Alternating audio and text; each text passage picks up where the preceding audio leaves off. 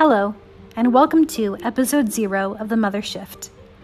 I am your host, registered nurse, mom of twin toddler boys, and military spouse.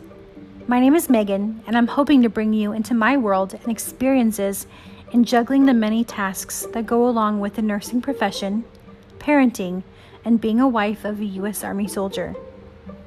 My mission is to bring you relevant topics for discussion and interviews with individuals who inspire my lifestyle along the way. I currently work in a full time position as a nurse case manager for a critical access hospital in rural Kansas. For those wondering, we'll get to what a critical access hospital is in the following episodes. I tend to two other part time positions as a clinical instructor at a local private university and as a long term care charge nurse. My nursing career began nearly a decade ago with experiences in public health, home health, medical surgical nursing, critical care nursing, wound care, case management, and nursing leadership.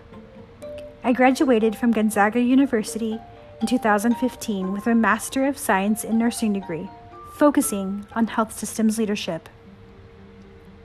In 2017, my career was put on pause to care for my twin newborns, who were born at 29 weeks gestation and spent approximately two months at a neonatal intensive care unit.